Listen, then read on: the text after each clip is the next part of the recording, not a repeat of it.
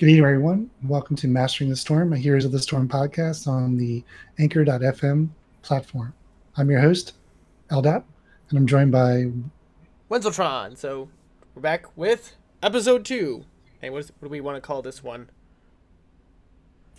Let's see. What last week was running it down. This With- week we are. We had, you know, it's funny when we came up with Whitemane for um on the, the Reddit. We came up with some clever, uh some clever things about their uh how we did the user counts. Um, oh yeah, right. You have the different names on Reddit. Like the Swinging Hammers was URL, I believe. Yes. So they they they, they pride themselves on that. So uh, let me pull it up real quick. I don't recall it right away. So it's Scarlet Crusaders uh, for all the users, and then it's Burning in the Light is for the active users. So this ah, is Burning in the Light go. episode. So this episode is gonna be Burning in the Light. That's what Yeah, there we go. That's a good name. I like that one because it's gonna be basically it's about gonna have a week discussion about all the going ons either at the end of last week and into the middle of this week, and then anything going forward, such as HGC Western Clash. And then we'll talk about a couple hero discussions with the reworked hero plus the new hero, as we already talked about, and then the um, hero discussions for this week as well. Yeah, you know, as, um, one of the things I love about the Reddit, uh, here's the Storm Reddit, is they we do a banner for every hero release, and so it's, Oh, I didn't it's- even realize they added that uh, the little car bot. Yeah, I'm looking at it right now. and and what's interesting is um we're getting better with the mobile platform although the so the mobile platform like for the like the android Like the client app? and the, yeah the app for the visual reddit um we used to have just a standard image and now it's starting to use the image that we use on the redesign so like it looks a little funky if you're using the mobile app the mobile reddit app um but the icon that we use looks really cool it's that scarlet like kind of here's the storm icons yep. and and every time they release a hero, they release one of those icons. So Yeah, the, the Heroes of the Storm uh, logos that are the hero themed. And I, I love those. They're they're awesome. Oh, speaking of cool artwork, they had a, a n- one of the new Heroes of the Storm logos as well, and it's like amazing looking. Let me grab it. um, It's like the, the it says Heroes of the Storm, but it's themed in the Viper. oh oh yeah, yeah. It looks really neat. I, I didn't see it until I was uh, I was I saw one of Grubby's videos have it there. I'm like, what? That's cool. I wasn't aware of that. Yeah. Neat. So yeah, um, you know, this week we've been we you know Reddit's in a transition uh, to the redesign, and I was like officially like So they have to commit to it. Well, they they're giving you a lot of flexibility. Some sites are opting out. You actually have a setting probably on your account that says uh, use the redesign site by default or not. Yeah, mine's mine's been Um, using the new one for a while now. Yeah, and I use the dark theme, so I don't get all the, like. The oh yeah, I use the dark theme for- too. Yeah, the default theme is just like too much cotton candy, and it's like, oh. yeah, I and, try. You know, and I I actually pay for my I you know I have a red you know I give I have a Reddit uh, gold account Okay. because because uh, the- all the ads they sometimes put in there also gets rather annoying. So Yeah, I use a browser with ad blocker, so sorry, but it's not too much. I just do. Well, I'm paying for a server, so yeah, it's fair. so yeah. So uh, so we've been going through the redesign, and one of the things that changed this week um, is we added the uh, we we had 14 rules for making posts on Heroes of the Storm. hmm So this week we um, we went we put a meta post out. We got feedback and we reduced those 14 roll uh, rules down to nine. So uh, that's making its way and it'll make its way to the redesign. So generally, what it is is um, the way users see these rules is generally when their posts get removed. That's what we refer to. That's funny. but uh yeah there's but it's good because you know as the admin you know i'm like i'm always asked so which rule do we apply for this if we're removing this post or Mhm. actually this this comment so it's good to have those consolidated and i think one of the other things because we had so many posts about reporting um it's also clarifying some of those uh duplicate uh posts that we see sometimes uh, where people are constantly you know, hey, my account got banned, you know, kind of thing. So mm-hmm. we're trying to also address those those recurring themes or recurring posts. So this week, so yeah, it's interesting though. It's uh, it's you know been hundred days, so it's like you know, I've kind of you know there's the season uh, admins, you know, they they're really good at helping me understand the the culture and you know what's acceptable, what's not. And I now I feel like I can't use that excuse that I was new anymore. I have to, I, yeah. I have to own it now. Your your ninety day grace period is up. and I I do feel like you know um, I've made some contributions to the community. You know, with the hero discussions, the podcast discussion or review, and yeah, actually, you know, I, I good. I actually got a chance to read the most recent discussion, which we'll get more to later. But the the, the format is really there's a lot of information pushed forward to get the discussion moving, which I think is really nice. Um, because I think a lot of people just kind of like pick fluffy things about uh, discussions, like if the if it's just a regular user, and it kind of turns, I don't know, it's just like it mostly stays negative, right, instead of constructive. Right. So I think I think it's a really good format to to try and drive a, a, a, productive discussion forward, so that the devs can look at it and be like, okay, I see where we can make improve this. I guess. Yeah, and I mean it's really kind of or just know, get a snapshot of the community. Right, and it's really for the community to actually add the content. You know, the framework's there to kind of structure the conversation, but it's really the community telling what they they like, they don't like, and such. Right. And, yeah. Yeah and you know like this week we have Rexxar and Rexxar is not you know really a meta hero but it's an opportunity for people to discuss you know certain aspects of the hero that they want to see improved and that kind of things which i mm-hmm. like you know i think and what's interesting is we've covered about i don't know 50 of the heroes 55 so we're, we're getting down to the like the last 15 or so wow. fortunately we've had a few near new releases so you know it won't be these all, all the heroes that no one plays anymore but but you know, in the same token, we're getting down to like the Arthases and you know the you know, but there's still some good ones like Jaina and you know that's going to be coming up. So yeah, there, there's always more. yeah.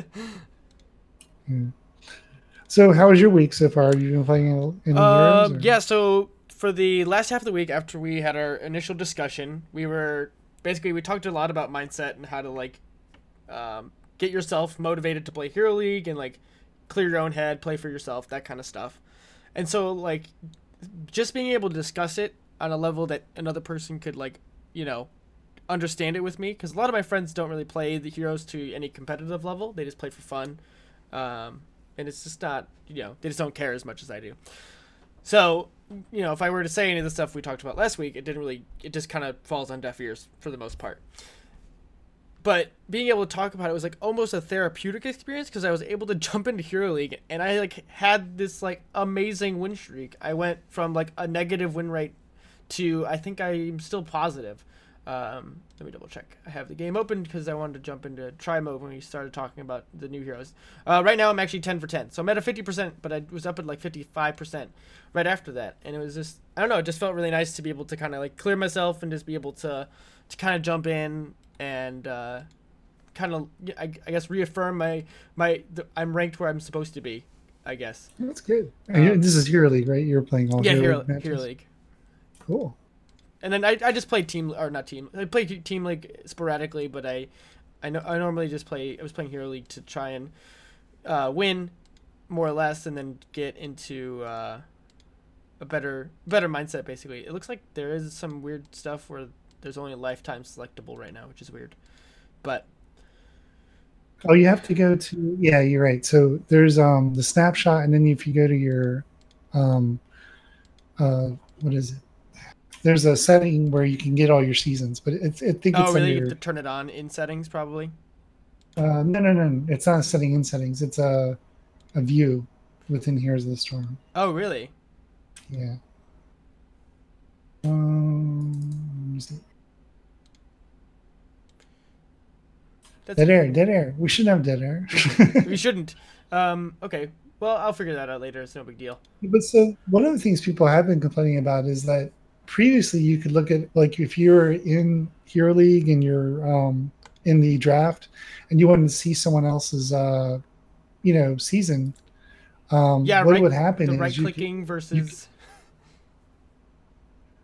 You could um yeah you could uh right click on them and you could see their season stuff now you can only see their lifetime achievements kind of and you can Yeah. filter them but you can't see their seasonal Yeah, I liked So- I liked having the seasonal option before, and now that I can't see my own, I'm kind of I'm a little I'm a little bummed out because I, I like to just view the stats from like a global perspective. Like, okay, what was I playing like a season ago? Like, how is the meta shift? You know, like that kind of stuff. So if you right click and look at your profile Yeah. on the main profile screen there's the option just right there lifetime and game type lifetime you can choose and what season You Yeah, mine mine only season. says lifetime right now. I don't have any more selectable deals. you might have to re- reboot your client or something because i think some people had some problems with that and they had Really? to relaunch launch mean- the client or, yeah Let me now check. not under statistics under summary Yeah. so on so profile summary then you have the, the the option is to drop down you should be able to see all the seasonal stuff. And then game types you can filter now. Yeah. but under but under statistics you can only get well no statistics shows it to you now too. All right cool. And then um statistics does the same thing. I think they've kind of been messing around with this or something. Yeah, it seems like they're So- trying to to do some work. And then the other one uh, we saw was the the this is kind of in the patch note side of things, but you can now reply to people who whispered you, even though they had the player does not respond to people who are not friends. yeah So that's kind of cool, because that was a, a really big sticking point for a lot of players who were um, professional or in higher ranked, ranked uh, where they would get whispered by somebody, and then they're like, "Well, I can't respond to this guy," which is a little, Yeah. a little annoying. On yeah it was annoying i think yeah but there's still like a okay, yeah, I just some of- rebooted and it's there now. yeah there you go told you reboots are magical yeah, I the world of IT, right? oh, this is really neat now because now it tells me my most played per season instead of just lifetime most played. right Oh, and then really you know. I always like to filter on most wins as you know because he always puts highest win rate, but um, Mhm. that's okay. But if you play one game and you have 100, percent so I always go most wins. Yeah. So, yeah, so, yeah, That's cool. Uh, and just so, So- everyone knows, to, to kind of end that tangent, my most or my most successful hero right now is Dehaka. I am four and I believe two with him. Uh, four and one, so five games with Dehaka, most played, eighty percent win rate. There's, if you know anything about Dehaka, you can probably understand why he's so strong. yes. Global heroes. So people, so there's been some discussions about carrying, right? So because what you Yes. have to do when you're, what heroes can you carry with? And I think last season people felt that they could carry with supports in Yeah. lower ranks. Um, this season, I don't think you can. You know, I think you have to be playing um, a main tank Hmm. role. It's either between main tank, but main tank's been kind of neutered since Diablo's been nerfed because he was kind of like the carry tank prior to his rework.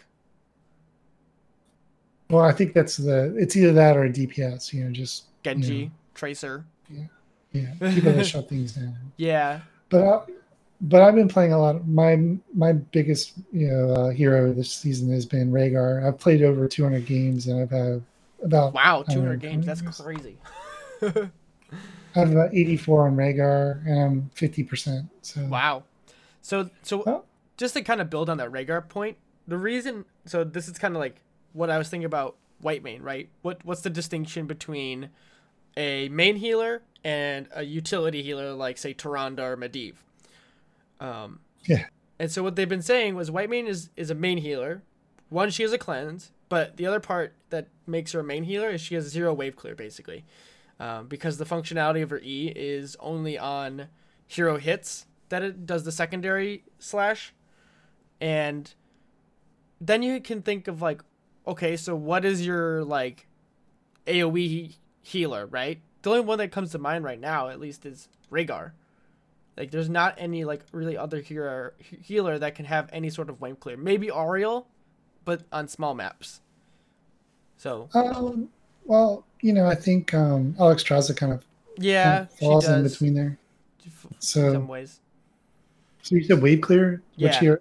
So um, hmm, that's good. Um, Ana can do a little bit of wave clear, but it's slow. Super slow, slow. as molasses. Yeah, because it's all based on her auto attacks. So you really don't count that because it's if yeah, it's just gross. Yeah. it's not what I would expect. So that's just one of my think like thought points about Whitemane like and the wider overall support pool.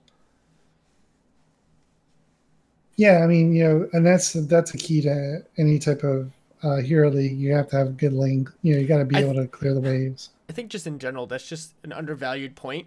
When when people like look at a hero comp, they're like, no, we just need more damage all of the time, right? And so that's why yeah. I think when I because of my like most recent success is I'm just like I prefer solo lane or tank, and then I'm like I I'll just hover like the Dehaka, and if Dehaka gets banned out or something, I go straight for Blaze because both of those heroes are like infinitely safe.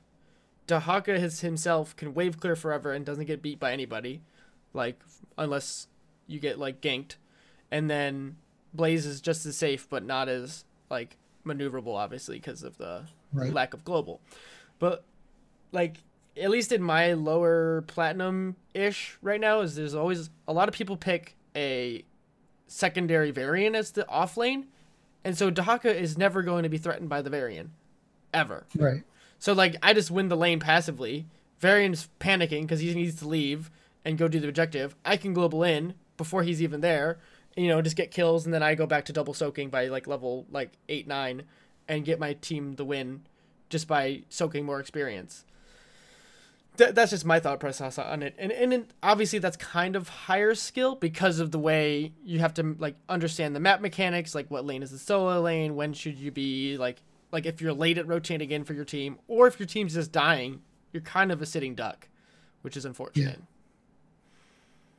Yeah, I mean, Dehaka is definitely one of the the dark the dark horses that people don't always kind of you know associate with uh, with regards to you know a main pick. I mean, like I would see, I'd say I see a Dehaka pick like once out of every ten matches. Wow, that's. That's that surprises me because I just love Dehaka. I, st- I mean, he's awesome, but I still see a lot of Sonya. Yeah, and I'm over Sonya. I don't think Sonya's see, that good. Yeah. I think this is just like I said with with the perception of the community at large is they always think we need more damage, right? They don't think about what do they need as like they don't think about soaking waves. They don't think about just right getting XP for your team. Like one of the things that like really stuck with me last time was when you said one experience like one minion wave at level one equals one hero kill at level one. Like that is insane. Yeah. The amount of effort it takes to kill someone versus soaking a minion wave is like like 90%. mm. So it, it's just one of those things that like if you're just catching waves, like I, I think that's another issue is like people like always want to fight mid. I don't even go mid when I'm playing as the so- solo lane. I just go straight to my solo lane and like, don't fight. I'm like, I tell my team, I'm like, don't fight for no reason. Don't overcommit at, at level one because it doesn't do anything good unless you could get easy kills. But like, if you are trading kills, it doesn't get us anywhere except maybe like missing a wave bot, which is just it, it doesn't make sense. Yeah. That's why I pick Rehgar. I mean, wave clear, obviously. Camps, yeah, lightning shield is so camps. good. it's just yeah and you know, I mean, he's just you know he's got good he's got good heals. He's got you know he's he got a lot a cleanse. Pers- has a cleanse. Got, has an ancestral. I love with auto attackers taking bloodlust. You know, going on objectives. I mean, mm-hmm. there you know. So I mean, yeah, I just I think I really enjoy Rehgar right now. I also enjoy uh, Deckard Cain. You know, I think. Oh, I love Deckard Cain. He's he's probably my go-to support as of right now, and I don't really play a whole lot of support, but he was like the, the hero that broke my loss streak in my placement games. Mm-hmm. Because he just feels really like like like that kind of carry support where if you're landing your combos, your team can just really follow up on it and and get a lot of value. Yeah, he's basically he's buffing the team. You know, he's giving them yeah. Well, he's giving them heals, but um, he's really just making he's either debuffing the other team, either damage or healing, mm-hmm or he's also, you know, the, the, gems are just, you know, at first, you know, people, man, the gems are not, but the gems are actually really good. And when you get level 20 perfect gems, you're casting a gem every like three seconds. So it's like, wow, you know, you know, that's so crazy can, actually. So you're just constantly like, you know, you're just kind of running it down, you know, and I, mm-hmm. I mean, and if you got your, you know, I like to take Sapphire, uh, Sapphire level one I always for do. slows but you know if there's two warriors on the other team i always take the um the quest for the uh the armor reduction. So okay, just, yeah, yeah. It just it's a little bit it's it's it just makes it better. Mm-hmm. Yeah. And so. so, what are the other like community posts that we've seen, like building on some of this stuff? I think the next one probably that's good to talk about would be the complaint guide. Yeah, yeah. So there's been a lot of discussion on Reddit about matchmaking, and obviously this Thursday there's going to be an AMA from uh, Blizzard. They're going to start talking about matchmaking. Obviously, I think they're going to address the quick match matchmaking.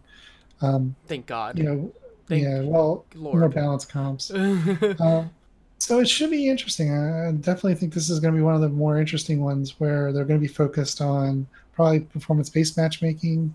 Also, Um, I can't wait for that too because Yeah. I've been getting like since I've been winning on my win streak. Just kind of circling back for a second.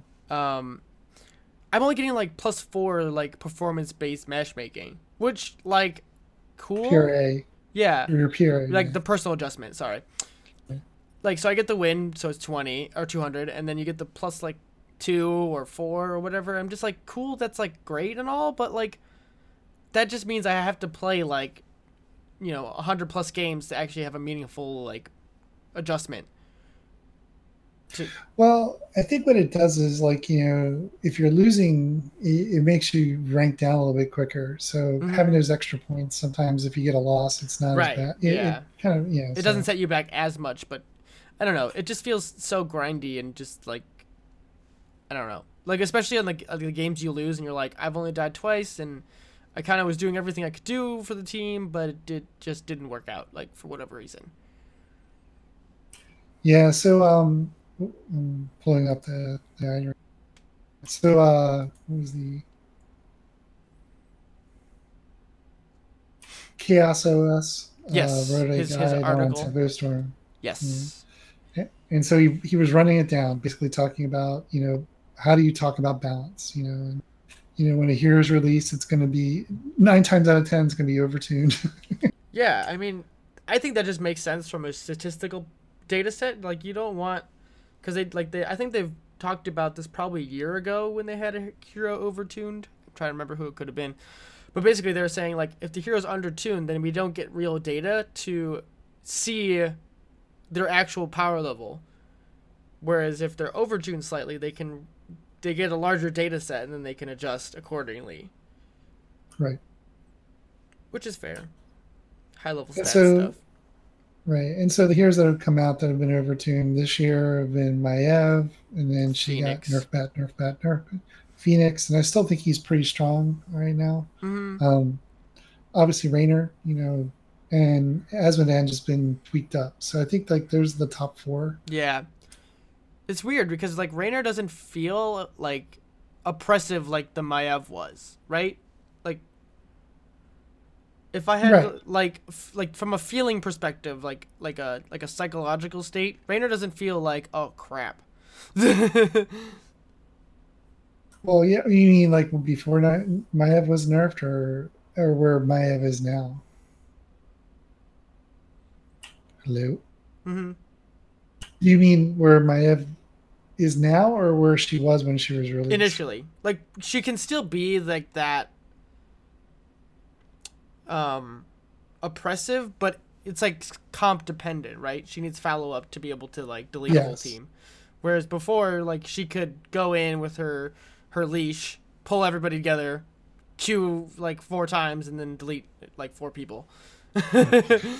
Yeah, I kind of equate her as a little bit like a Junkrat. You know, Junkrat. You know, he doesn't get a lot of kills, but he definitely puts out a lot of damage. She Yeah. puts out a lot of CC and you know position and mispositions people, and then you know if you got Genjis and Tracers and you know and Jainas, She's like the can- setup hero of the game, I guess you'd Right. call her.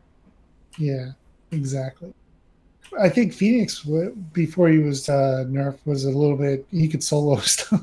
Yeah, you definitely was- could solo things. Like if, it- especially when you could micro around players and stuff. Yes. Like being being able to, because his auto attack is just so smooth.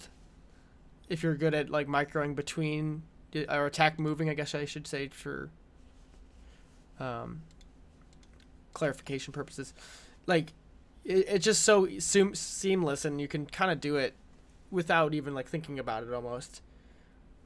That's just And I think I think the conclusion that Chaos OS made about OP heroes is basically now that we have you know third bans, yeah, um, it's not as big of a deal. right? These heroes are going to they're still going to be released with the, in the, current state where they might be a bit overtuned so that they can get some performance data. Um, but uh, the third ban is going to be kind of one of the ways you can work around, at least in competitive modes or unranked, you know, unranked drafts. So, I mean, and what the pros play and what we play is like you know night and day. So. and then uh, they were talking about newer heroes versus older heroes. So I guess there's always a outcry of, um, you know, which heroes should get reworks versus, uh, and should we like focus on a specific genre like Overwatch? You know. Um, you know the conclusions there were uh, I think people, Blizzard's going to continue to promote use Heroes of the Storm as a way to promote their other platform, their other games. So, you know, so Overwatch is going you're going to see more Overwatch heroes. They're not going to just not not do them. So. Yep, completely agree with that. Then they talked about the pace of changes, and I think some people are not aware of the cycles within Heroes of the Storm, where you have a yeah, new hero release. Cycle Right, and then there's a two week, then there's balance changes. Unless there's something broken or something, and then you might get a minor patch to fix those things. And then um, it looks like every, it's like after that two week after the balance patch, then there's usually a rework. You know, has been scheduled.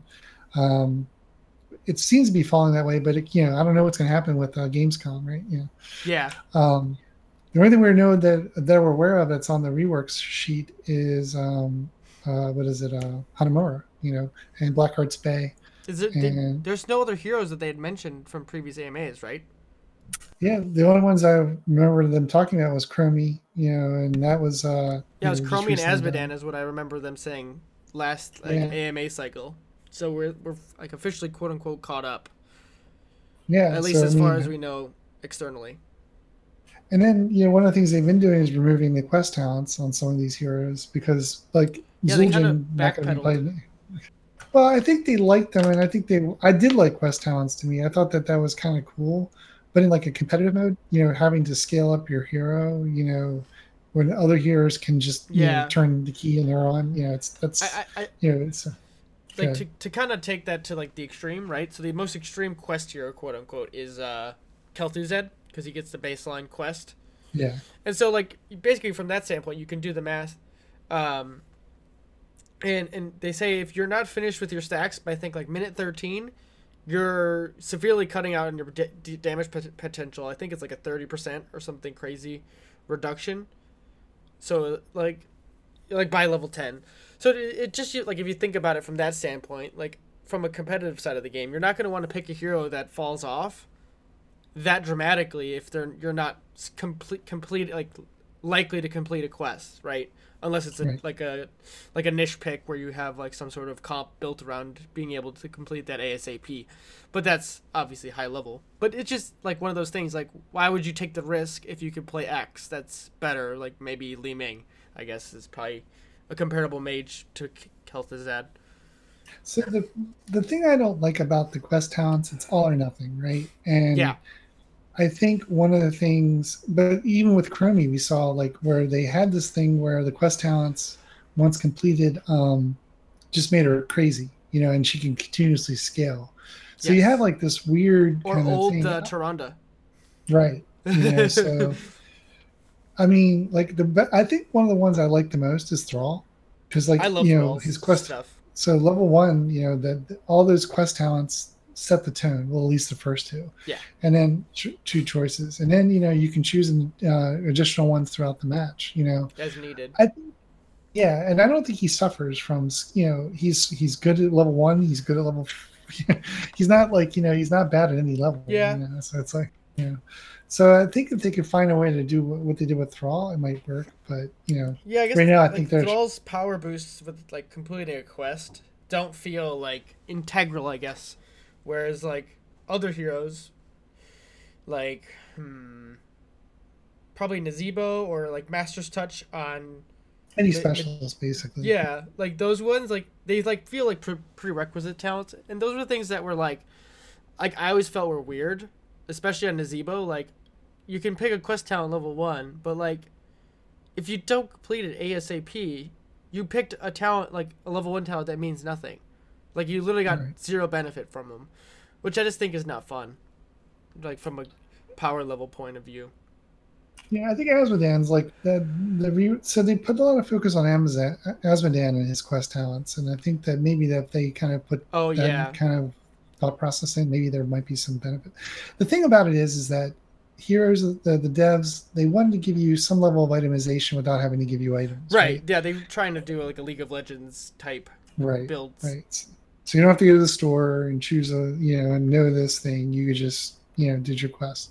Just like with Hanamura and um, Volskaya, they introduced um, you know the the the healing pulse and the uh, the um, uh, what is it the little minigun. You know Yeah. as as as instead of having to get uh, camps, you know you had these things. So.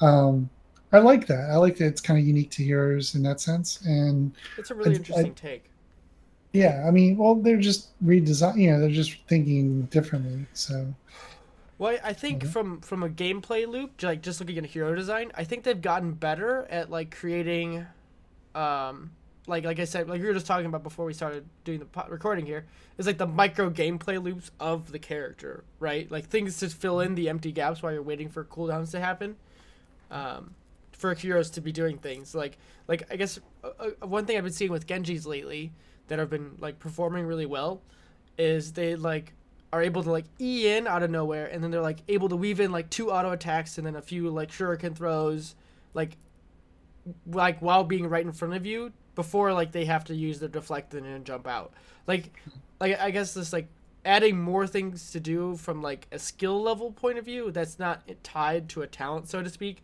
is, is like one of the things i've noticed that their the dev team is getting better at adding in Yeah.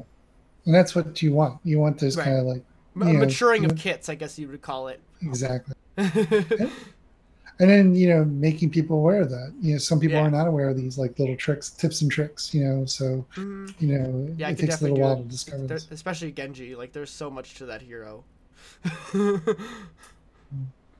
So then the other thing they talked about was the pace of change. You know, um, just well, yeah, we were talking about that. yeah, we so, were just talking about that one. Um, and- and then then they got into the big one, the matchmaking, you know, and matchmaking balance, you know, especially for things like quick match, um, which you know I think people will just be happy if they see one one t- warrior, one support, and then whatever. Yeah, That's what the- I would be the- happy with personally. Yeah. Um, so yeah, so I think that's the general, but also matchmaking in the sense making sure people that are you're within your MMR are Mhm. you're playing with. You know, you're not carrying a bunch of you know dead Oh. Another caveat to the matchmaking point uh, is the types of damage. I think is kind of important. So like, yes. I've, I've played games where it's like, oh hey, we have three mages on our team, and they have like, you know, at least one auto attack slash like Genji Tracer. So like, if Genji or Tracer gets on any of the mages, they're like basically dead unless you have a, some sort of stun. it's just like what's like some of those mismatches like that that just are like, mm, like they just leave a bad taste in your mouth, I guess. Just a little thing there. So the the takeaway from the matchmaking is that matchmaking takes a little bit longer now because they're trying to ma- match people within your MMR range and I have skill noticed that, though. So yeah. So and then they so then they start talking about some kind of like niceties within you know matchmaking, which things like hero swaps, where you the ability if you don't want to be first pick, Uh-huh, you, know, uh-huh. you know, you're not forced I'm to be actually really pick. surprised that's not implemented yet. Yeah, and that's probably gonna you know come up. You know, I'm not sure if they're prepared to do it. I mean, they can do it now in you Uh, know, team leagues. So well, they can't. Oh do yeah, it. it does. It does exist already in the game. It's just not implemented on the client. I was gonna say, I wonder if it's like an engine thing that it's like a pain in the like pain to like implement, but they can do it I on the think- custom client side. It's just a matter of building. It I think they're the- just. Well, in here in team league, it's just who go, whoever wants to go first. right. goes, Yeah, that's how they worked around that. That you can, as long as you're communicating, you can make it work. Yeah, so maybe they'll give us some thought processes and maybe Mhm. a, a time frame when they're going to do it. The thing that I would say here's where I'm going to rant a little bit. So, as someone who's played 200 games in you know Hero League this season already, I'm still being matched with people that are in placements and get to actually draft or get to. So that to Wait, me, really? I'm- I yeah, either I suck, right, or or you know the fact of the matter is that some people when they get placements they are they, they're still using their MMR to choose if they should be the one banning or not. To me, if you're in a group of people who have completed their matchmaking and you know i think your fact the number of games should be factored in um, for you know if you get the ban or not. Because some yeah, people just don't know how to I, ban. I think that's important too. Well because there's like i mean even people in master rank say there's people that don't know what the meta picks are yet. Right. Like or even that people don't even know if someone got reworked uh, also. So like a player who's got you know a fraction of the games you have total played for a season should by right not have the opportunity to ban because they are the least experienced, right? Just looking at a season by season basis. And then eh, say if it's the beginning of a season, it should look at prior season game total, you know, and rank like as a as a conjunctive conjunctive um, conditional to be able to do that. I, yeah, I think that's a good change, honestly. Actually. The other thing I think is you should be able to check to say I want to be a banner. You know, you know, I want to be shot shot caller slash banner, right? You know, so mm-hmm. um, you know, or even just like the you know we have in WoW, you have the main tank. Yeah, like a role select, or like they have the dungeon, like you want to be the leader, the little flag right. that you can select. Right. So I think they should put that in there. That'd be so that'd be cool. I could see that. So then he kind of talks about player-based knowledge, you know, which once again, it's not easy to, you know, part knowledge. You know, you have to either you know it or you don't, or you go to mm-hmm. external resources. So, you know but Absolutely. i think that everyone's everyone wants to what they were one of the things they were discussing was some trainers right? Um sort of like uh, was it not paradox did a video about what, what is it the proving grounds right? So in uh, oh wow, yeah like the, the wow proving grounds that's a good point too. I didn't these are so many good points that i just don't you know all these games are kind of similar right? They can all be mm-hmm. you know pick and choose from a little bit.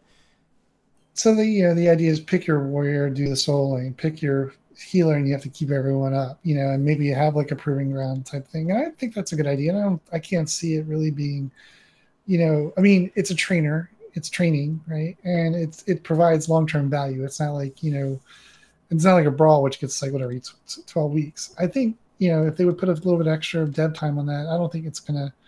Is it gonna sell a lot of games?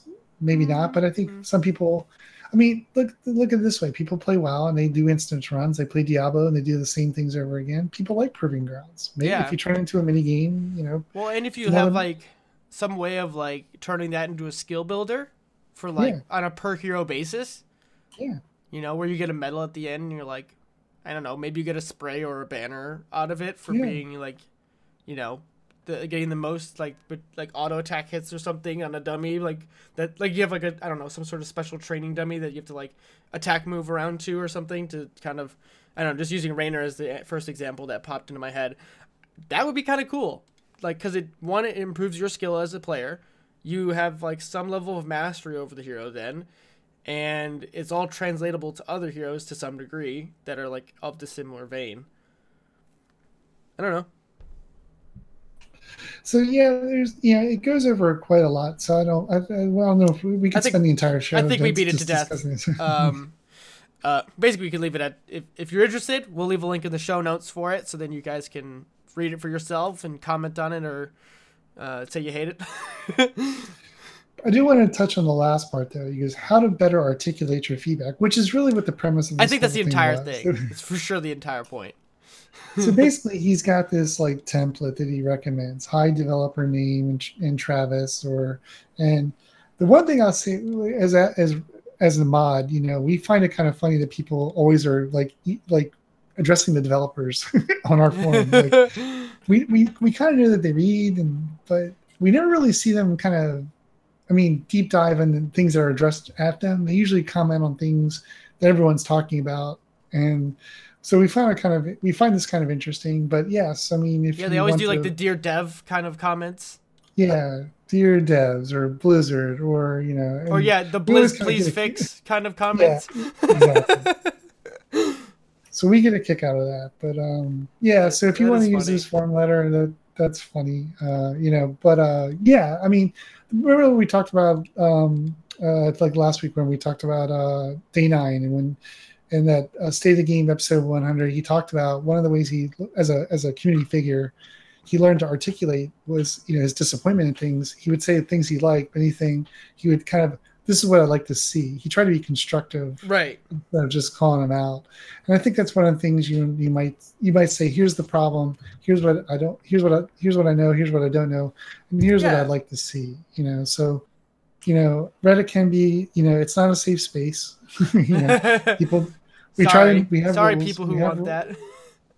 we, we we we have rules. We have you know we try to invoke the civility rule, but it's not a safe space, and people are going to be you know harsh. You know, um, but you know I think if you're being constructive, you know you do probably have a tendency to garner more attention. So, Absolutely. So anyway, but it was a good it was a good article. We've we've kept it up there. I'm not sure how long we're going to keep it up there for, but I think we we got a kick out of it because it was kind of like everything we wanted to say, but we can't. yeah, because you guys are just the platform for people to like get their stuff the out. Police. Yeah, we're the police force. You know? Yeah. Um, so. just to like kind of build on what you're saying about like, learning stuff, I think as of right now, as a whole, from what I've been seeing as a hu- hu- heroes community is like kind of reaching um, a new critical mass. Like at the release of Heroes 2.0, there was a huge like influx of new players and new blood getting into the game, right? But I think now like we're reaching this mature point where the the esport is kind of gotten this really good level of stuff going on with the website being better and then all of these other like periphery websites that have started to mature like with Heroes Hearth becoming prominent and then all of these other like characters within the community that have finally found like the thing they want to do for the community and we're just seeing all of these new tools kind of pop up overall that are just getting like a higher level of like players like like just knowledge, game knowledge to them which i think is just amazing because you don't really see yeah. that or yeah like, really um, that. like toasty's cleanse guide you know so yeah, toasty perfect transition he's, he's, well it's a utility right it's a yeah. it's a comprehensive guide for now it's focused on healers who have the whose cleanse creates an unstoppable you know type. There's there's some he, he talks about like hard cleanse, soft cleanse. He kind of classifies them. Okay, which so is he goes nice. into more detail. But, I don't really know too much about that. I've, I actually haven't read this, but go ahead. But um, yeah, so he you know kind of goes over the different types of cleanses, but for specifically supports. He doesn't really talk about like say Lunara's uh, cleanse at level twenty. Ah, or, okay. You know, he's really focusing on if you're taking a support and you're going to have a cleanse you know how do you use that cleanse right? And he talks mm-hmm. about hard cleanse soft cleanse. So um, basically like hard cleanses are like uther's hand of uh, protection um, or divine shield. So hand of protection is a level 7 talent you choose. Divine shield is a level 10 ultimate. Uh, brightwing has a cleanse. Uh, most brightwing players don't take uh, her cleanse though because you know they prefer the other talents. Rehgar shield build. yeah pretty much is the shield build Rehgar, he's got the cleanse, Kharazim, cleansing dash, which is amazing. But that's like the go, the standard 16. talent, I believe. No, Fist of Fury is the standard talent there. Yeah, most uh, Kharazims go damage build. It's a 50-50. Well, yeah, I'm I'm thinking from like competitive side, it's a 50-50 split, but probably leaning toward the cleanse there. But yeah. And then we have Li Li, Let's Go, and out of all the cleanses, Let's Go is my favorite because it's on but it's on the shorter cooldown, and it's on a little bit of a heal too. So it's kind of like mm. you know, I love I love uh, Li Li's um cleanse. It's just a shorter range though, right? Yeah, but you know, whatever. It's a cleanse, you know. Hey, I know. what more could you ask for, right? I guess. Right, and then he talks. Then the soft cleanses like Auriel's Crystal Aegis, Malfurion's Na- Nature's Cure, and if you have never used Nature's Cure, it's amazing. well, it's only, but that one isn't unstoppable though. Right. there's a caveat to like, that one. Right. It's just um, roots and slows, I believe, right? Right. But it's amazing because there's a ton of roots and slows. so, also fair. I love it.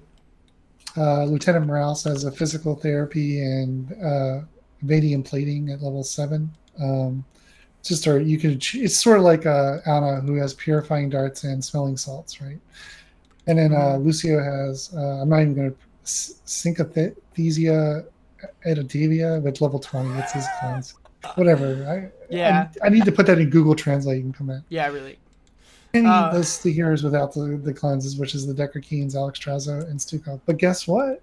White has got a cleanse. So uh, we have a new cleanse in the. Uh, Finally. Community. It's been a long time. Yeah, so I think people thought that they well, there was cleanse to go through kind of a rework, you know. Right. So They kind of removed it or soft removed it in Right. some ways. So then they talked about he's talked about the status uh, stasis effects. So cleanse can be uh, can clear the following conditions: fear, displacement, mind control, polymorph, root, silence, sleep, slow, stunt, haunt. Cleanse cannot clear the following conditions: blind, stop it, stopped, or status. Nor can it uh, cleanse someone like if uh, if Chromie puts her t- uh, temporal loop on someone. You can't cleanse the temporal loop, but you can uh, cleanse after it's after it triggers, like after it uh, Oh, goes off. really? And re- yeah, because it puts it stuns them for a second. Huh. So you have to you have to learn to time that cleanse. That's I did not Um, know that. That's really interesting. and if uh, if um, Kael'thas puts a uh, pyroblast and so on you can't cleanse them. So Oh you wow. can shield them maybe, but so they're dead. So um, yeah, and so he talks about different types of cleanses: pre-cleansing, aggressive cleansing. But um, the bottom line is, you know, and you can you can. This is a very high-minded uh, approach to cleanse, and I think it's good. Um, and it, and there is a lot of information, but I think you just have to start using it. I think the biggest problem with people who take cleanse, they don't use cleanse. Well, they- that was my biggest I, problem. I think people are just afraid to like give them like they already they're kind of already overwhelmed with having, you know, the four plus buttons are are there already, you know, and then people are like, I don't want to add another button to use, like you know, right. And I think that's part a part of it is like a mental block almost. Yeah, and it's good that some of the warriors have the unstoppable keep like Garrosh, Mhm. you know, um, I find you know, myself they have that their more and more. Yeah, because having a second cleanse, you know, is good, you know, because if you get CC, I mean, team fights is about CC focus kill, you know, Yep. and so cleanses tend to help you get through those team fights. So I've been taking it. I take it all the time now, pretty much. I don't. Oh, know, I used to not take it. Yeah, but now I take it all the time. Now here's a tip, and I'm gonna, you know, for those It's, it's budding very high level of you. Yeah, for my my silver level play. But um when you're targeting a cleanse, do not target the hero, target their base, the round circle. Mm. That's where you want to put your mouse cursors at. Because if you try to click on the person, you're gonna miss them. Have nine out of ten. Especially when Most- there's the cluster of bodies. Try to target the base. The base is where you're trying to put your mouse cursor. Also, another tip: you can change the size of your mouse cursor, make it as big as possible. Whatever the maximum size the cursor is, that's the cursor you want. if it's, it should be, t- it should be almost as big as the hero itself. That's that's my two tips for playing a support. Hmm. You know, with those types of abilities. I never, I actually never would have thought about the base thing, but that makes sense because the game is built off an RTS, so the base mechanic is where the, the like the quote unquote hitbox of the the hero is. And then, you know, Satoshi does a really good job of kind of just giving you the analytical, you know, how to analyze your cleanses and replays and things like that. And I think it's really good. You know, I think for someone who doesn't, uh, here's the thing: if you don't take cleanse, you know, get a friend, get two friends if you can. Go into the sandbox and start playing with cleanse because that's what's going to help you realize the power of cleanse. You know, and I think healers that take cleanse, you know hmm uh, you you don't need to take cleanse in quick match, but definitely in unranked and and definitely in here that you do need to take cleanse. I think so. Do it. Except for if you're Brightwing, you don't need to. Yeah. Well, it's also dependent on the team comp too. If there's a lot of hard CC or something, then I don't know if you really need cleanse a lot, but it's usually beneficial to have that extra just. Um, I'll say right now, there's a lot of CC in the game. So I mean, yeah, I'm assuming like I've, nine per- nine ninety percent of the time a tank is, if you're playing in a rank setting, there's gonna be a tank with a stun. yes, and so you know you might as well just you know have it and start using it. You know, and, Yeah. and it's okay if you use you know you, like I said, Li Li has the most forgiving cleanse because it's on a fast cooldown. Mhm. and a lot of people like to play Li Li anyway. So you know, instead of taking those other talents, take cleanse and try it out. You might like it. So, so yeah, so it got a lot of upvotes on Reddit. Um, it's been on Heroes Hearth for a long, long period of time, but it's starting. His guides are starting to make its way to Reddit now. So, Cool. That's awesome. Like you said, though, this is the stuff that you know. The the knowledge is starting to come together. Well, this is why we regards even had the idea to do this is try and aggregate knowledge of Heroes of the Storm a little bit better. Right. So yeah, so that was a yeah, that was pretty good. So I think the only other thing we really have news wise other than to talk about heroes was to talk about the Twitch drops during the Clash this Ah, yes, and just kind of a little baseline overview of that. So yeah, so this weekend begins the the the Clash um, mid-season uh, brawl clash, whatever you know. The Western Clash is the, this weekend. Eastern Clash is the following weekend, I think. Yep. Um, it's not a two-week event. I, I no, I think it's just the it starts Friday and I think it ends like maybe Monday or Tuesday. I believe. Let me double check HGC. Mm-hmm. I think it might be Monday, Tuesday, but it might not actually because it might just end Sunday. So if you turn on your Twitch, you know, uh, your browser and turn on Twitch, um, you if you leave it open on the HGC, you're going to potentially get a Twitch drop that'll turn into a loot box on your account. So, oh, no, it ends Sunday. Um, yeah, so it's three days worth of, uh, you know, you might get you generally get one per day. I've never seen more than one per day on average, but um, you know, usually get one per day, which is three loot boxes. You know, hey, some shards. hey, for those mm. people who don't have any, like you know, or have a relatively new account, it's a good way to get new stuff or shards. If you're someone like either of us who have basically every hero in the game. yeah. So, uh, so this weekend the ba- the balance patch you're going to be playing on is the um, the Azmodan uh, um, the balance patch change. You know the mm-hmm. um, you know the uh, the rework. So we're not going to see uh, Whitemane in this uh, this weekend or next, uh, but we should see some Raynor, and you know uh, should be. Might some see Azmodan, or was he played last week? I feel like he was played last week. Well, no, I don't think they had the balance changes for Azmodan. Oh, okay. So the balance changes haven't been included. Okay, I see. Yeah. But that, this will be not... the first week with the changes to the healers. Yes. Which is yes. important yeah, so that's going to be kind of interesting to see. You know, what healer the meta comes out on top, yeah. basically. Yeah, I'm looking forward to that. You know, mm-hmm. um, I mean, we started seeing a lot of Alexstrasza play towards the end of um, uh, the, the, the regular season play, um, especially by Tempo Storm. So at least I you know, remember I look at North America, you're you're uh, Europe, so you get to know what the European the European players are playing. But uh, and then, you know, it's sad we're not going to see the Stukov changes because I'd be interested to see what those would be like. But, you know, a couple weeks we will. So. Yep. So yeah, so this weekend, lots of uh, HGC. So keep your browsers up, uh, yep. uh, Twitch open, and uh, you know, hopefully get a few drops and you know some legendary loot as a as a result. So that pretty much covers like the the, the things we want. The portion. Yeah. So uh, moving on, uh, so we had uh, we have two hero discussions this week on Reddit, and this week we talked. Um, we we chose a warrior, Rexxar, which hasn't you know hasn't seen a ton of play uh, in the HGC, but he is played uh, at least once. Yeah, he was played once. I don't know if he won though. I don't think he won. yeah. Hold on for one sec. I'm pulling up the uh, the HGC stats.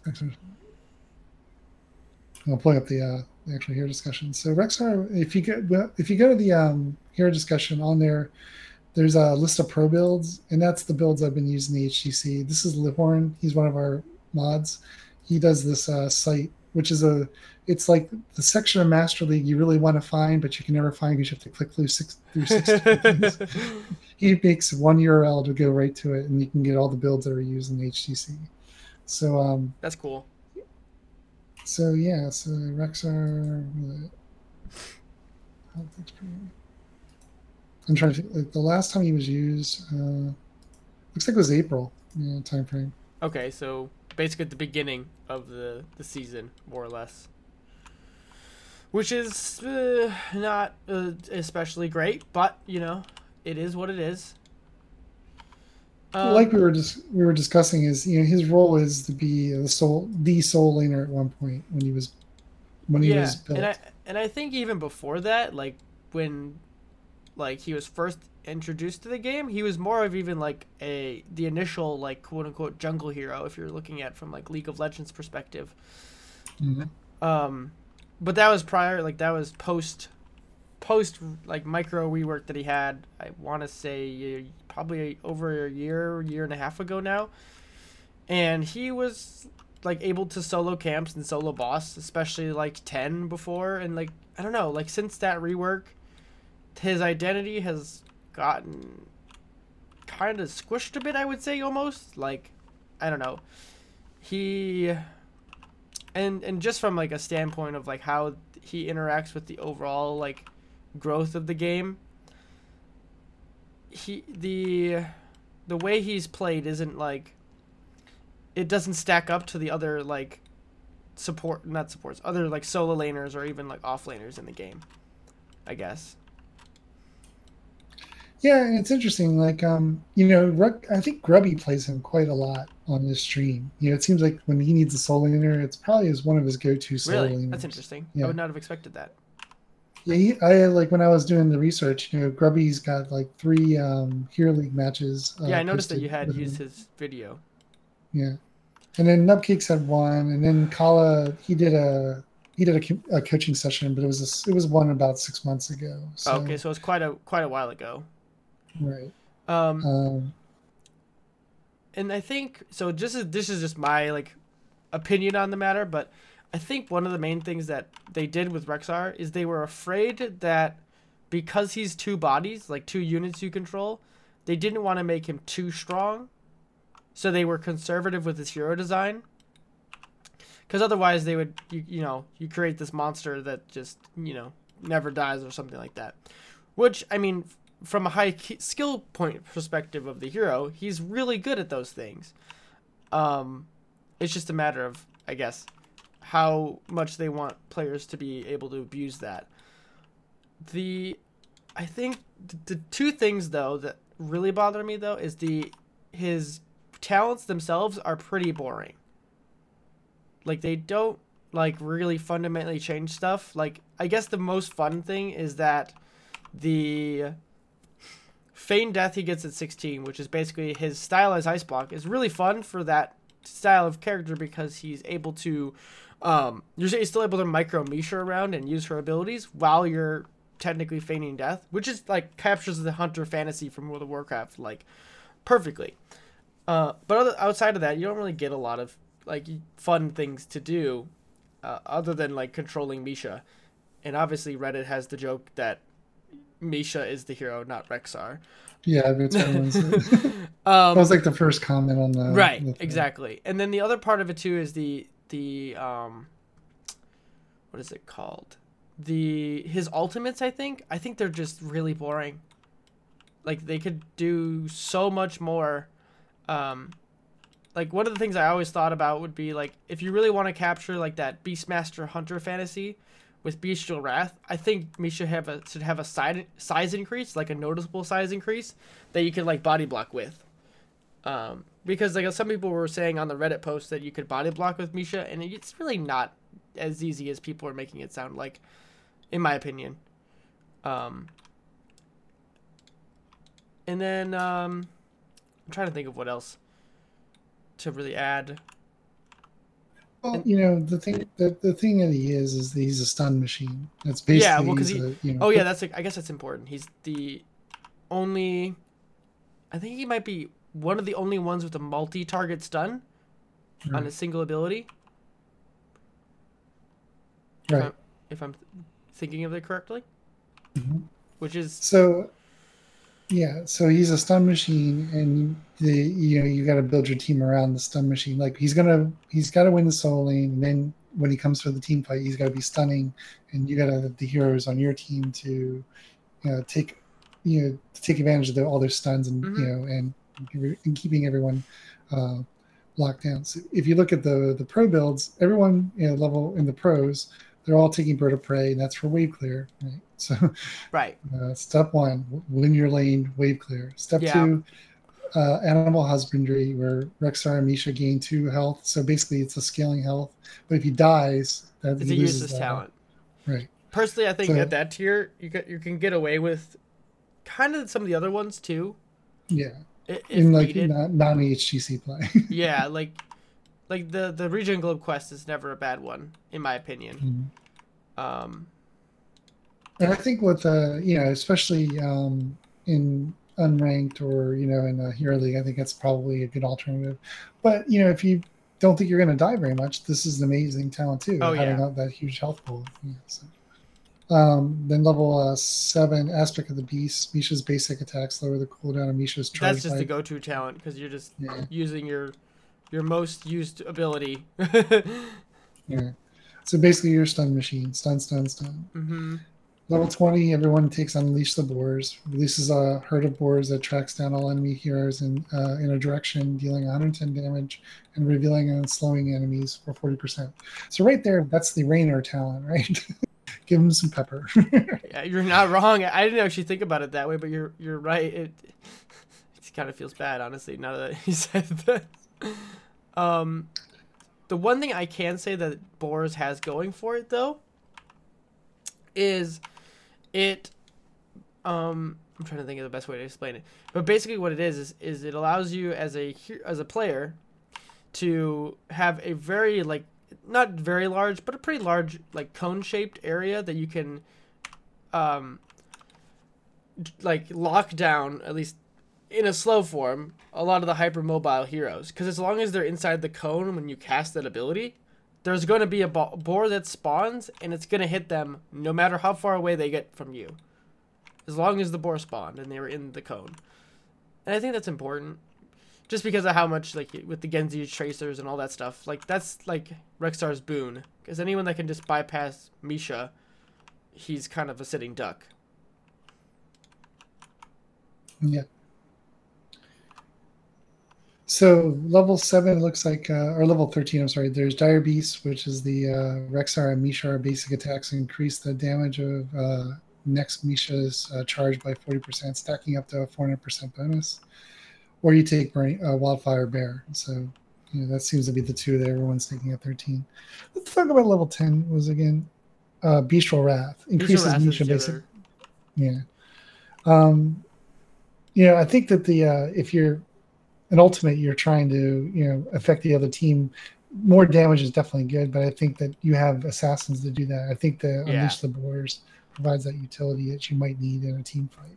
i think Um, Yeah. um, before when when misha could stick to a target easier and maybe not get bursted down as much bestial wrath was better but now it just doesn't feel all that impactful right. because there's more heroes that can get away from it. There's more heroes that, like, there's more heroes that just do every everything already. So it, it it's just like, I don't know. It just doesn't feel great. And most of the time, CC is better than anything else you can like bring to the table as a tank or solo lane hero.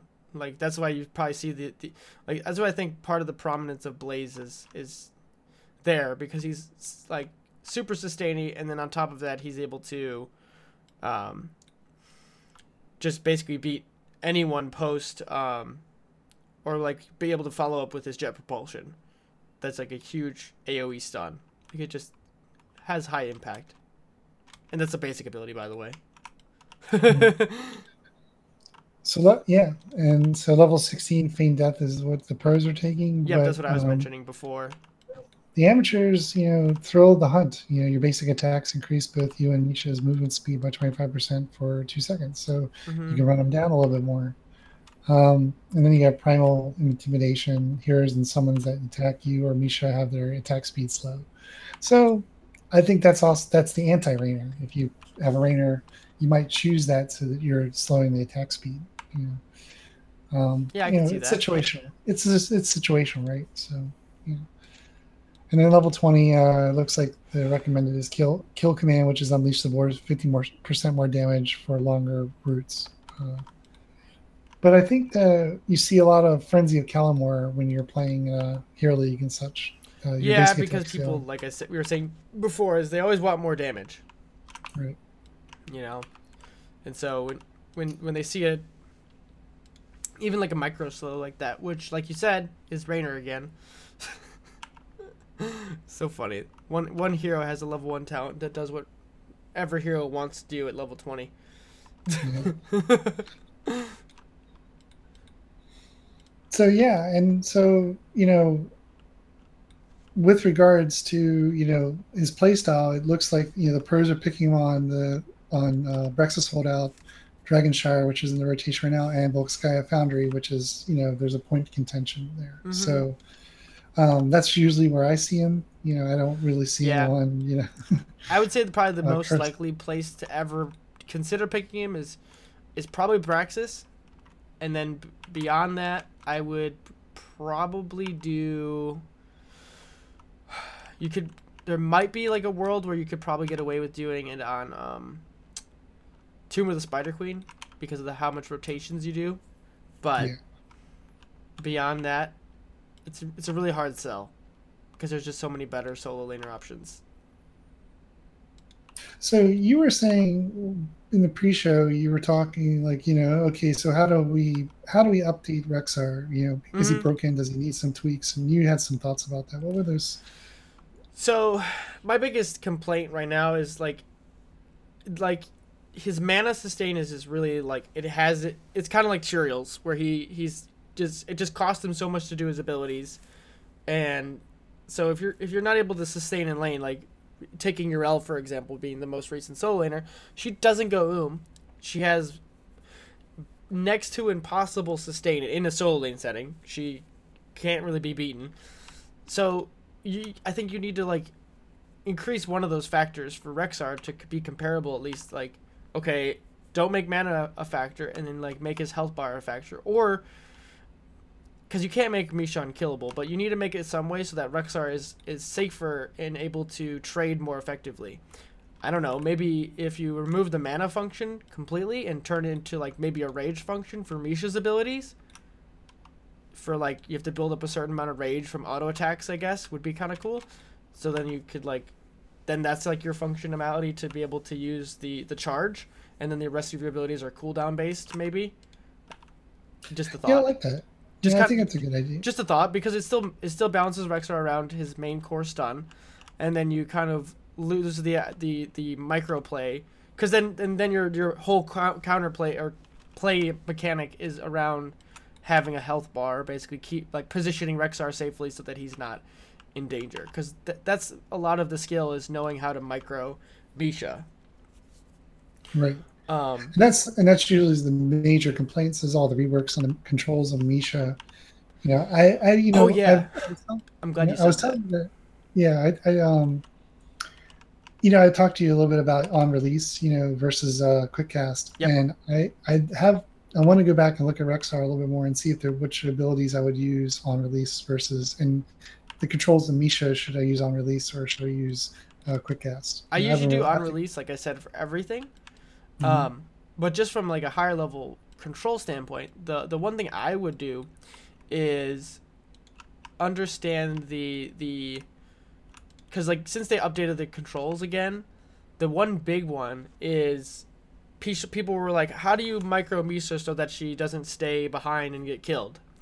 And the way you circumvent that is using the Alt modifier, and if you press Alt D, Misha will come straight back to you. Right. And, and I think that was like one of the huge complaints that people are like. There was a whole bunch of videos when he was she had like the two buttons that she was like, you had to do like some like if you click away from you or click to you, like it does different things. Like it was just really convoluted and like not straightforward at all. Um, so that's one of the things that I, I think is really helpful for Rexxar, is is just being able to understand how you micro her around properly. Right. And you know what's interesting is you said the Alt D, and I forgot about that. Yeah. Uh, in my key keybind setup, I don't actually map the Alt key. I have a page. Um, I use a, uh menu paging, oh really? and so for my D key, um, I have to remember to make sure that, that that's mapped correctly if I'm going to play. it. so you, you have a remapped uh, alt basically. Right, right. Like so, like under my like my A key, I if I hit the um my uh, paging key, Mhm. it'll actually put um my mounting key. So when I'm playing um Oh Uh, okay, I see what you're saying. So yeah, when I play um, uh, uh, Rehgar, you know, I'm auto attacking and then I'll bite him. You know, so by just pressing the Alt key. Oh, So, gotcha. That's cool. yeah, I wish they would kind of yeah. So I mean, some I just, I've come up with that kind of setup. I also use it for StarCraft. So Oh, okay, yeah. It sounds like a, So- it sounds like a RTS functionality, Yeah. honestly. Yeah. yeah, well, that's the thing is like you know StarCraft. I, you know, well, I don't want to get into that tonight, but uh, uh, one of the things that someone said was, you know, they think that Rexxar is kind of an early game hero. You know, he peaks early, but if you um, he if you don't choose certain uh, talents around animal husbandry, um, he doesn't scale really well towards the end. So I would agree with that. Yeah, so you got to win early with him. Um, where I think a lot of the heroes are designed around late scaling. There's not, a, I wouldn't say there's a lot of heroes that are really powerful in the beginning. Um, so mm-hmm. it's kind of a, there's a few, but I wouldn't say like, I'd say most of them kind of scale towards middle or late. You know? So that's kind of an aspect. You win early with him, you might snowball him. yeah, there's no, he's like an early mid game hero for sure because right. like the the idea of having a second body, and like one of the things I would always think about is if the enemy team is able to have enough focus, basically that on on Misha, and control her. Mm-hmm. Like I think that's why I was able to win. So I have like over 200 games. This is not ranked. Uh, played on Rexxar like from a quick match standpoint, and still a like 70% win rate on him. Um, but like that was like one of the things I think is is important to know is like if you can, it's like it's like a baiting mechanic, like being a tank, where you have to try and maximize how many cooldowns the enemy's team is dumping into Misha while also being sustain sustain her. Um, and and if you can force that early when there's less grouping mechanics, then you can do you know then you can start snowballing from there, I guess, because they're wasting too many resources to try and kill. You know, uh, yeah, and, and and small, a very small portion of the team's total, um, I guess, throughput, just there to soak skill shots and things like that. I pretty much only played uh, Rexxar in quick match during mm-hmm. my you know my quick match um, run last year. Uh, my win rate with him is like forty six percent. Yeah. Um, so I played thirty three games. My KDA is around four, so eh, it's okay, I guess. Room for. I mean, I mean, well, I mean, it's yeah. like you know, I did it to get a level 15. It's not like. Oh yeah, okay. I see what you. Yeah, you're just trying to get the levels out of it. I will say that Rexxar has some of the best skins though. So. oh, I loved it. his master skin was. I think it might have been the first one I bought. Because I just the, the the fantasy of a hundred is for me is is kind of like that's my was my like first hero or first character I played in World of Warcraft back in the day, and I, to mm. me from a fantasy standpoint they kind of nailed it, but um, he, he's from just the Heroes of Storm standpoint, they they really it's just stagnant. You know, it, it doesn't have that fresh feeling anymore, and the the the game itself has moved on from like a a mentality standpoint that it just doesn't fit anymore. I don't think. And uh, we were kind of talking about this before, like I was saying, they're trying to just keep it really conservative. Uh, I think with because he's two bodies. So that, right, and I, I think they're worried about the you know him soloing uh you know bosses and stuff because yeah I, mean, I think so... I don't think they want any hero to be really able to solo bosses. I think the reason mm-hmm. like Twin Blade Varian hasn't been touched because is because of the the fact he's not like all that like effective in the larger meta. That's like a quick right. match thing. but yeah, so I mean, uh, you you said you were going to be working kind of a guide video. Yeah, I do have a guide that's kind of like explains every talent, not just looking at um, the pros, like the pro builds. And obviously, I have my favorite build that I can is kind of cookie cutter at this point. But I kind of looked at it as as like, okay, so if I were to play Rexxar, is there a reason I could pick any of the talents at any point um, in the game? Is there value here? And yes, but like I said, there's not a lot of flavor. It's pretty like marginal increases across the board. Um, the, I guess the probably most favorable talent, other than you get to control a bear, is the feign death. Is probably the coolest thing about it. Um, yeah, that's kind of cool. Because it, it's different. Because most feign deaths, you're like, okay, I'm an ice block. I'm at the mercy of my team now, to hopefully save my life. but beyond that, you're you're kind of just the sitting duck, and you have to you know you're you've you've resigned yourself to your fate at that point. Whereas, and to be honest with and to be honest with you, what you said about your guy, you know, going down all the towns and talking about the situations when you would consider that, I think that's kind of important because some yeah. people don't have that game sense or experience. So you can kind of say, here's your cookie cutter, but then saying, hey, mm-hmm. but make these adjustments when you see this on the other side. Oh yeah, I think that's really important. Mm-hmm. And like to to be honest too, like a lot of people complain that Rexxar is really bad against stealth. This is like a side little caveat here. But when he got reworked, and he's always had it, but he's had flair, and like like I said, Right. that's another like hunter specific talent, and it honestly is really cool because the the it's kind of gotten ner- like buffed, not nerfed. The the cooldown's gotten nerfed, so it's basically at hundred percent uptime, where if you're using it on cooldown, and a lot of times when you're playing quick match, there's usually a stealth hero, obviously, and I I would love to take that talent. Obviously, we're talking about wave clear before, but when you have a stealth hero who wants to kill you and can pass up Misha, you're kind of screwed. and I, I just thought it was really cool to be able to have that as a functionality because if you have 100% flare up time, you can check flanking positions that the stealth hero is going to want to be in, and you can kind of shut them down on a hero that shouldn't be able to shut them down, or at least by perception. So it's just cool to to have that. I think Yeah, it just gives you vision, even Yeah. if you don't, you know, necessarily need it. yeah. So yeah, so that's cool. That's just one of my my other caveat or uh, little points that I've I enjoy Rexxar for. Is kind of like uh, outplaying the weaknesses of the hero, I guess. Right. Well, the community seemed to respond pretty well to it. you Yeah, there was a know, lot of feedback. I was kind of surprised because Rexxar's kind of like anonymous right now. Yeah, he got an eighty-five percent upvote. Um, so you know, there's always the contrarians, but uh, Yeah. you know, I was kind of pleased. You know, I, you know, I kind of figured people were going to like, meh, but I think it definitely was good. It was a good time to bring him up. I think, I think he definitely. You said he's he's he's in the consideration for a rework, but it comes it comes down to, uh, you know, what what has more priority right now. What yeah, what has I a would- bigger impact in the meta at large? I think a lot of people would like to see Arthas reworked a bit. You know, from a I would love to see. Arthas reworked from a from a model standpoint. He just looks so dated. At least the base skins, the newer ones are obviously fine, but like he just looks I think if the community had their choice, they would say Chen number one, Arthas just for the model, you know, and then Yeah, maybe asked that. anything else. Yeah. So, hmm so I think we beat we we've gone through this one pretty well. If we can transition to the White newer mane. hero, Yeah, we'll just do the probably do the the newer hero and then leave the two reworks uh, probably for another day just to yeah, we're running. You know, them we were doing pretty good. Then Yeah. we got on our Rexxar kick. That's what happens when you have a person who plays too much Rexxar or played too much Rexxar. S- Shed a it's interesting about white about Whitemane is like I didn't have the gold for, her, and I've been grinding to get that fifteen thousand gold. You know, so I can just buy her. you know. play around with her.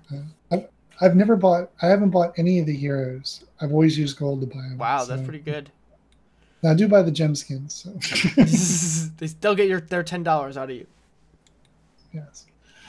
Well, you know that's my way of supporting the game. Yeah, that's the way I Um, see it too. If you if you So- support the game, I st- you know, and the thing about heroes is that I've been playing that in place of playing WoW. I still play some StarCraft here and there, but now here, you know, World of Warcraft, uh, Battle for Azeroth's coming out, and I swear, you know, I was like, ah, I don't think I was going to play, but then you have those friends, right? Hey, you want to play? the- Hey, you want to play? I know exactly what you're talking about. So yeah, I'll be pl- I'll be putting some time into the instances. I, I've decided I'm not going to rate it all. I'm not going to rate it all. No Just- rating just- other than me just- LFR. Just keep it casual, basically.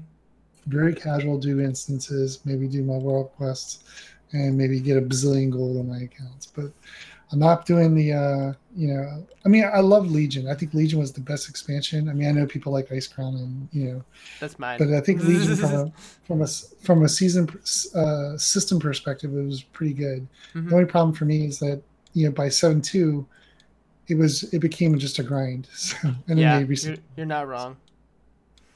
so I mean, and then I just stopped playing after that and then went back into heroes. Mm-hmm. So and then the other the other thing Blizzard's going to get out of me is the um, StarCraft is going to have their battle chest. You know where it's it's the um, you pay so much money and you uh, can unlock um, skins for the tr- uh, for the units, and you can uh, part of it if you buy um, a battle chest.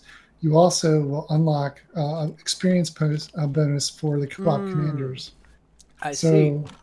so I will be playing, and it's for the entire season. It's not just for a month now. So Oh, I'll, There you go. I'll be trying to get all my. I'll try to get all my co-op commanders. Um, if you if you put a cap on something, I'm going to try to make it. So, But anyway, so yeah, back to back on, to White so, since we got you on a tangent. My tangent. Okay, my tangent there. So I'm excited. I'm excited for another support because I like to play supports. Yeah, since you're this is like your role. Um, the big thing I, I love playing. Go ahead. And just because of WoW, I play Disc Priest. okay, so yeah, it really fits the, the, the idea of the Disc Priest. That's for sure. Especially with the level one talent of uh, Clemency, so you can cast your your Inquisition on a on a uh, friendly ally. It really feels like you're doing the uh, penance on Disc Priest on an ally. Um, and just from like a like like looking at the hero as as generally as possible. She's kind of like Auriel because of the way her kit works because she's yeah. all dependent on the amount of damage she can um, either someone does or she deals to enemy um, heroes which is i think an interesting balancing mechanic because on maps that you're not team fighting a lot she's not going to get any value at all um, right. And the only thing I can see that as like an like an issue for me is the I'm trying to think of like when you try to use her as a like a boss control she's got like no sustain on a boss unless you like invade the boss so that's like a pro- uh, that's like a, a thing you gotta like really pay attention to. And then the the internal mechanic of her desperation on desperate plea is really tied like that's her microing function of like can you manage her mana well enough so that you can get value uh, but also not make yourself go oom because you spammed it you know four or five times i think is the cap i haven't really done the the, the math numbers there but basically, if you're waiting for the desperation stack to fall off, you could have reliably like two to three ish up at one time. Um, this is assuming you didn't do the healing alt at level 10 either. Because with that, you can get all five up instantaneously with zero drawback, which is just ridiculous. But, besides the point, because we'll get into that. So, that's just my, like, just looking at the base kit, she's she really is. You're trying to maximize the amount of zeals you have up on your allies while also not driving yourself oom, and then also dealing damage. So you have a lot of little like balls to keep bouncing in the air with this. yeah, it looks like when um, I looked at Michael Udall's uh, builds on Heroes mm-hmm. Heart, it seems like he has two builds. He's kind of like he's playtesting his his first one his first one is the anti dive build. Um, oh, interesting. Where, so he's taking um, uh, martyrdom mm-hmm. level one. So each stack of desperation increases desperate please healing by thirty percent. So you figure you're going to be taking a lot of damage.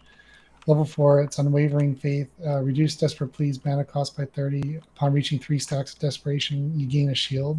So she doesn't have any escape, right? So the only thing you can, you know, the, the right, idea is yeah, that, she has that, zero mobility. Zero, right, completely so, like nothing. So if you think she's going to be dive, this is like you know what he's kind of recommending. Huh.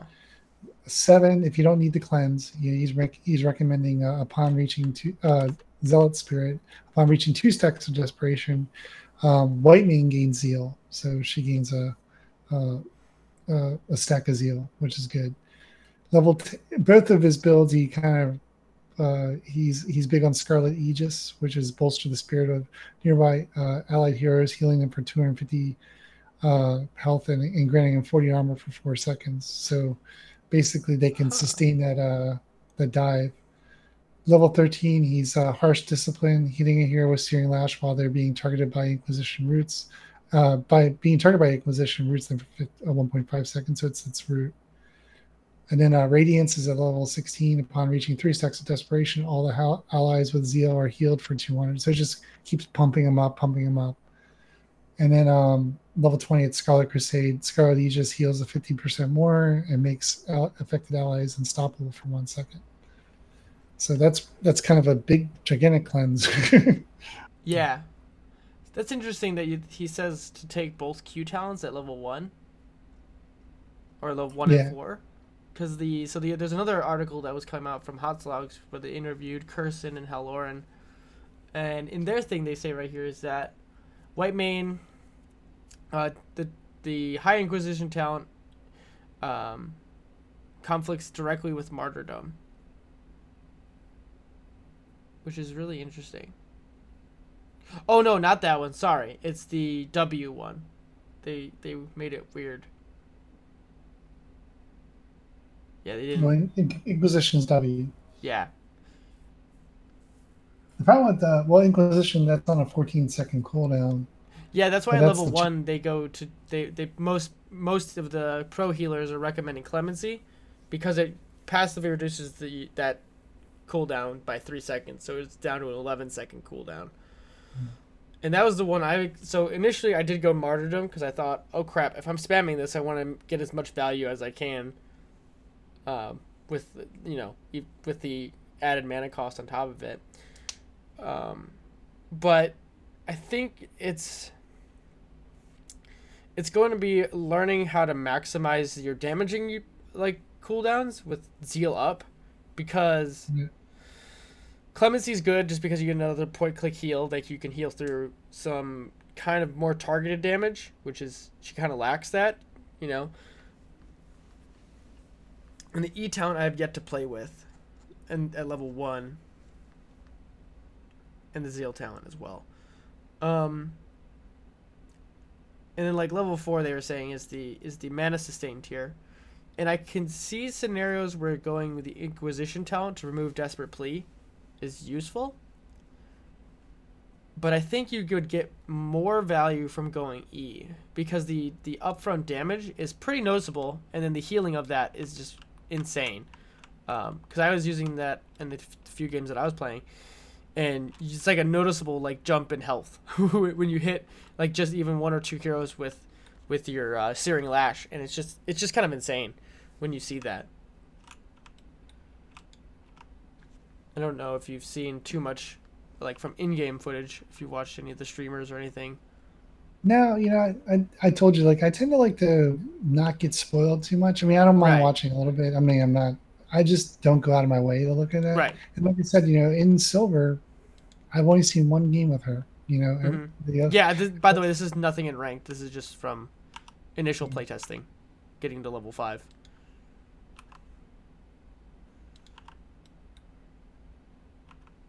yeah. I mean, so I'm looking forward to taking some of Mhm. these builds and going on into the trainer and trying some stuff out. Right, you know, yeah. and then, and then my, I my first is- impressions video should be up probably end of the week most likely oh, cool. Yeah, so I tend to my I usually get the builds, go into the trainer, mess around, make sure I understand positioning and stuff. Then I go into AI, play a few AIs, get them, get my feel for it. Then I go into quick match, see Yep. what I can do in quick match, and then I take it on ranked, Mhm. and then uh, see if, see what I can do there. And then you know then I start playing in Hero League. The So- other thing I want to add here too, from a uh, like a theory crafting side of things, is Chaos OS is going to do a his normal hero release type article where he does everything by the math. So that's a, I think that honestly for here, especially for a healer uh, that has this kind of high mechanical skill, is that's going to be a good point to look at. Um, like what builds are going to look best on paper. Obviously, in practice are two different things, but it's just that I think that's going to be an important uh, distinction here for formulating the, the, the builds that are going to be the the best. I wonder who does more damage. And what like does that's what a lot of people say. She puts out a lot of damage. Yeah, no, that was I saw that a lot when the PTR was going around. So I wonder if she's going to be like one of the higher damage uh, supports. You know, Just- Rexxar's pretty good.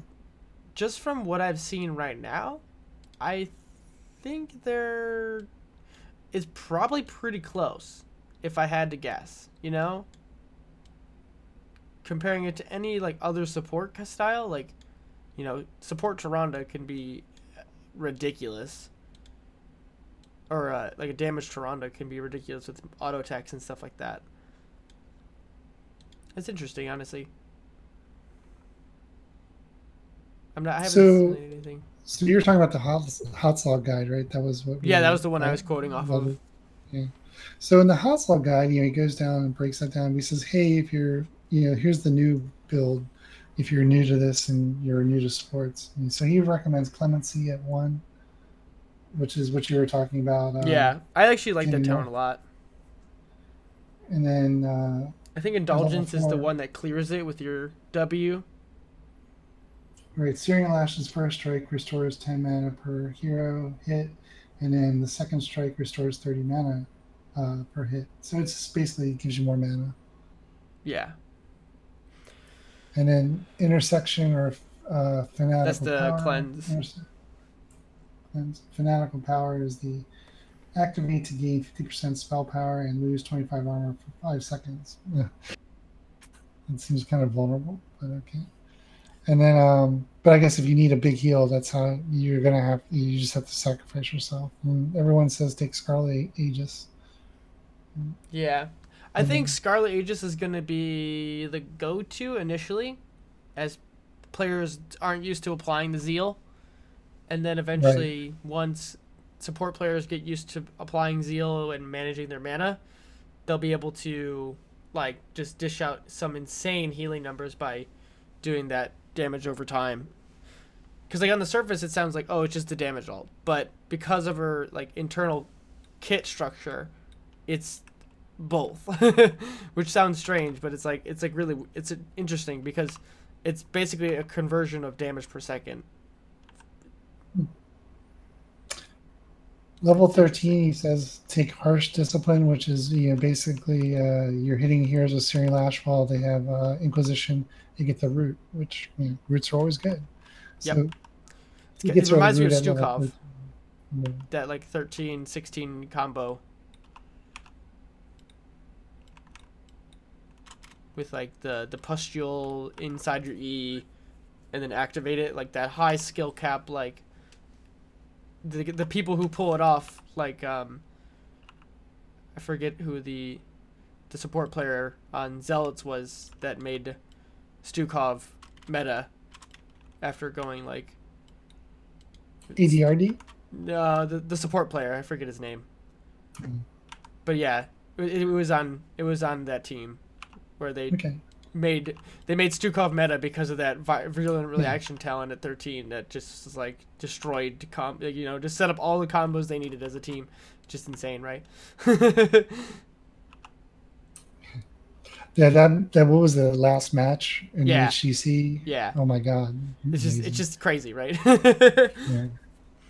So yeah, Level stuff like that. Where, where, whereas there's going to be a player out there that's going to be so good at setting that up, and it's just going to be like, God, why aren't all my games like that? Which support player is going to be that guy? yeah, right. It's going to be exactly. Who's going to be able to get that mechanically like sound with it? Yeah, it's level 16. It's lashing out. Uh, Searing Lash, once again, uh, makes a second strike does 25% more damage and reduces uh, Searing Lash's cooldown by one second. If it hits a hero, it hits at least one hero. So lots of ease, I guess. And then level 20, uh, he recommends Purge the Wicked, which I love it because that's one of the shadow. That's one of the Disc talents. You know, that's what replaces your Shadow Word Pain. Oh, really? That's interesting. That's cool. So that's that's an arm that's a huge armor reduction, right? Twenty five percent. Yeah, activate to uh, blast an enemy hero with uh, holy fire, reducing their armor by twenty five and dealing three hundred damage over four seconds. So. Hmm. I haven't actually tried that one in simulation yet, but I feel like the damage component is kind of because that's that's level one, so that's scaled it up by four percent per level, so it's pretty strong. If I'm if I'm doing the numbers right. So Curzon's like final thoughts there is it like you were saying it's it's pretty much like you're playing an Auriel but you have to do the damage you know you yeah instead of instead of doing that like hyper carry style she's doing the um, carry style like she's trying to do that microing between everything and then uh she uh you basically just have to try to avoid getting killed and then um that's probably going to be a lot harder in lower leagues. yeah. Uh, and then um, the the other thing you have to say is avoid good backline pressure heroes. Uh, some changes in the build might work really well. Um, but you know, I guess that's what you're looking for—the Genjis that can go back there and just destroy you. So yeah, because you have nothing to stop him at all. right, You have your slow. Genji your Tracer, Genji Tracer, maybe even uh, you could probably put Chromie on there. Mm-hmm. Yeah, they're no saying she's a good. She's going to be good with the, the. So, the way I see this is this is going to work well with teams that play like uh, ADRD does, where they play a lot of Tassadar and they play a lot of Right, because the, the- when you have a shield, like just in general, when you have a shield that allows he- healers that need a ramp up time to be able to dish out the damage and someone doesn't get bursted, basically. right. So then it, it basically increases that time of efficiency so that the healer can do healing. Um, and then, like I said in the beginning, is the wave clear is the other issue. So Yeah. that's why Tassadar is immediately going to be amazing with her. So you predicting the new meta is Tassadar uh, mean? Tassadar something, as always. it's one of the weirdest things about Heroes meta is that Tassadar is like broken on a on a on like a competitive level, but then once as soon as you get to like any of the rank play, people are like, no Tassadar ever. Like there was a little bit when like Valo was still good, but like most of the time Tassadar is like everyone's like, nope, please don't. I think if you're playing in teams, you know. Yeah, if you you're playing with a team, it's for sure. But but when you're Yeah. playing in like Hero League, there's most people don't want to have a second sport. Right. I think where you know I like playing Tassadar was when he had the damage, when he could output some damage. um, well, that was back in the summer, you know, last yeah, year. when he was still broken and overtuned. Yeah, What, what was Yeah, it? a little bit Were you doing the auto yeah. attack build where you could do the lasers Yeah. forever? Yeah. That was so toxic. then- then- for for another uh, for a conversation for another day. The the other the other build that I don't think should exist is Damage Muradin. I just yeah, he's pretty. That's pretty mean. you like I I get it, and especially if you're a good Muradin, like like that was what I would always play. I played Damage Muradin in a quick match just to troll people because I could kill a backline, you know, squishy. But like, not to take us off the rails here, it's just, it's just like one of those things. Like you are a tank, you should not be able to do damage. I like it's just does not compute for me because I don't he want does a lot of damage. yeah, I mean, I just don't want to see like players who are, are like should be picking an assassin and be like, I'm gonna go murder in here. It's gonna be fine. Like, no, please. That's the only thing. And brand. Hmm. No, I mean I got to put some time on the Muradin. You know, I mean, like he's really good at slowing auto attackers, so he's he's, He's, kind of like he's like got the the second best tank currently. yeah. I've been having a lot of success with Johanna, so I took the uh, guide that uh, Not Paradox put together, and you Mhm. know, kind of dumbed it down, and so I've been using that plus Garish. She she's good because of the the way she's she's able to self cleanse and lane, lane clear. That's the one thing Muradin lacks is lane clear. Yeah. Well, that's the thing. That's what I like about her. Lane clear. Right. You know, basically I'm- I'm- indestructible. I'm, sensing a trend in in your your your play styles. Well, I mean, I mean, you know, some people just don't. They yeah, people get camps at the wrong times. I hate that. I Oh, mean, I like getting camps. Don't get me wrong, but when there's an objective, don't get the camp. Mhm. the objective first, then go back and Get it 30 seconds before the objective. Yeah. Yeah. Um, I think that's it. I think we hit all of the points except for the two other reworked heroes, but we'll give that like a week, uh, and then Mhm. talk about where they they've landed. Because I think talking about it two days post is a little premature for rework things like that. And then giving our first impressions on the heroes is fine. Yeah, and then you got some videos coming out, so I mean, Yeah, I'll have my uh, my Whitemane impressions, and I'll try to do a Chromie Stukov uh, impressions to the rework. Just as a precursor, I've always enjoyed Stukov's playstyle, and I think before he was even meta, I thought he was undervalued a lot. Um, You know, any hero that has an AOE silence in his of his nature is really good, and just his like way of sustaining is really fun. And when you have a when you have a team that can work around like understanding how the pustule um, moves around is is really uh, the healing pathogen I should say is, is just a really fun mechanic to play with, and I've always enjoyed it. And I and I think you can carry games with him. Uh, the only thing I can say is that his level twenty is garbage. Still garbage, by the way. Um, like I just don't like that tier at all. Like it just totally like falls off. It doesn't make any sense. But yeah, Yeah, I like the skill build. I was when Stukov came out. I played the skill build. It was the pustule, but it also uh, you took all the quest talents. Yeah. So basically, Yeah, I used to do the, the pustule like increase to the twenty five percent or whatever it was. I think it's less than, or I think it was Right. more then, but it's. He was like the now. support version. He was like the support ver- version of uh, Kel'Thuzad, right? Because what uh, when you complete all your quests, you know, basically you you have a mini ancestral every. Yeah, it's insane, and you can do it on every hero hero on your team if they're near you enough. And then Yeah. for me, I, I, would always do the continual spreading pustule at sixteen. right, right, right. So it's constantly just kind of moving around. So you, you know, you're topping the healing charts, and you're just like, okay, Well, because because like you can do some cool mechanics with Stukov's pustule. I don't know if you've noticed this, but like, so when you see the timer ticking down, basically you can Right. look at the timer and pop your pustule right like while the pustule is transitioning back to somebody. Like you have you have like a split second to like like snapshot it, I guess, and then it can start the cycle over again, and you save your queue. It's really fun to do that kind of like micro like window management stuff for for for Stukov. That's one of the things I always try to do. which works great in quick match and such. right? Yeah. It's, it's one of those things like you know in a, in a team fight obviously it's not going to work, but if you can try and make it work, it's like fantastic.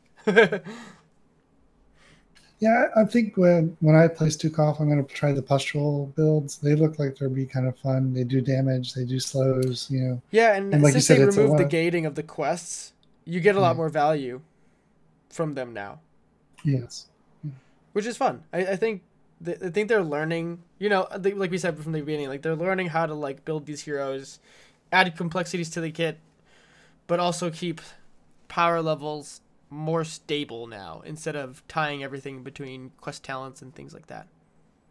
So are you a shove or a uh, flail?